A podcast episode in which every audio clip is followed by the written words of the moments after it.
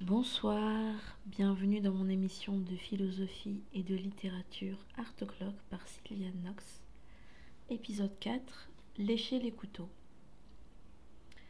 Cet épisode va être différent des trois précédents en ce qu'il évoque un roman que j'ai écrit en 2020, Lécher les couteaux, euh, qui répond à la citation When you are not fed love on a silver spoon, you learn to lick it of knives.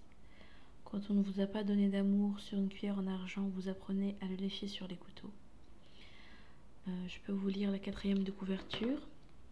Alexandre et Cassandre coulent des jours paisibles à Maigritte, devenue Viola, partie 2. La jeune femme subit son existence plus qu'elle ne la vit. Dans leur lieu favori, les personnages évoluent et changent leur place, se confondent. Ils inventent une forme d'amour. J'ai envoyé ce roman à Amélie Nothomb qui m'a trouvé des similitudes avec Arthur Rimbaud. Alors j'étais euh, enchantée, même si mon auteur préféré est Baudelaire. C'est un compliment euh, sans mesure. Euh,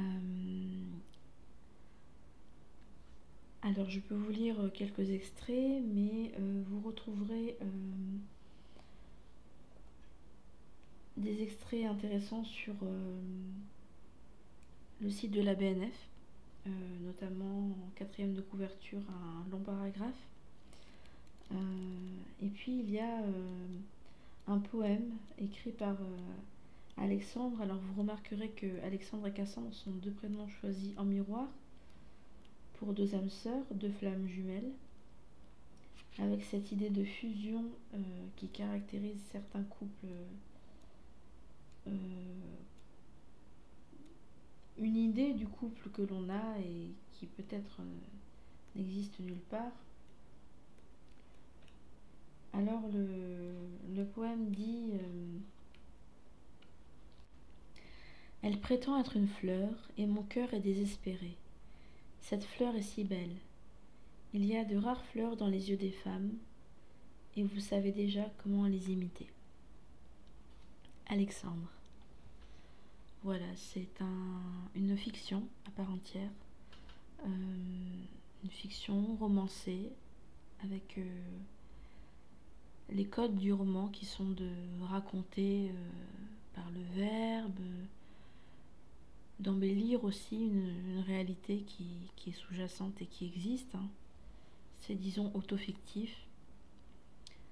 Et bon, ça se discute les thèmes, je pense, sont, des thèmes euh, réels, qui sont les thèmes euh, chers à l'amour, au couple, à l'identité.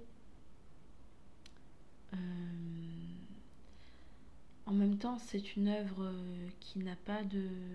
qui, est théâtralisée. Dès le départ, on a la situation, qui sont les personnages les lieux de l'histoire. Euh, euh, et, donc c'est une jeune femme mutique, enfantine, et qui est amoureuse et qui adore, et c'est mutuel, un homme plus âgé, princier, ténébreux, paré de mystère.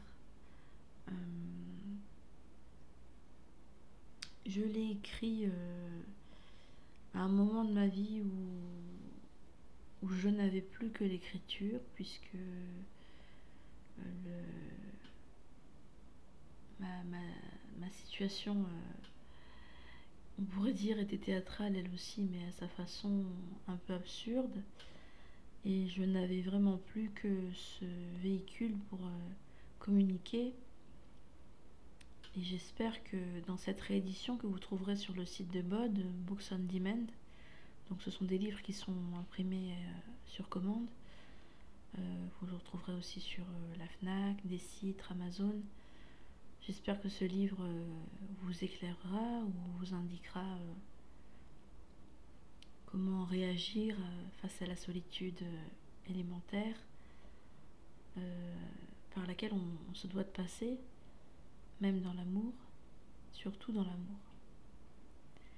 C'était Sylviane Knox pour le podcast Art O'Clock. Vous venez de terminer le quatrième épisode, Lécher les couteaux.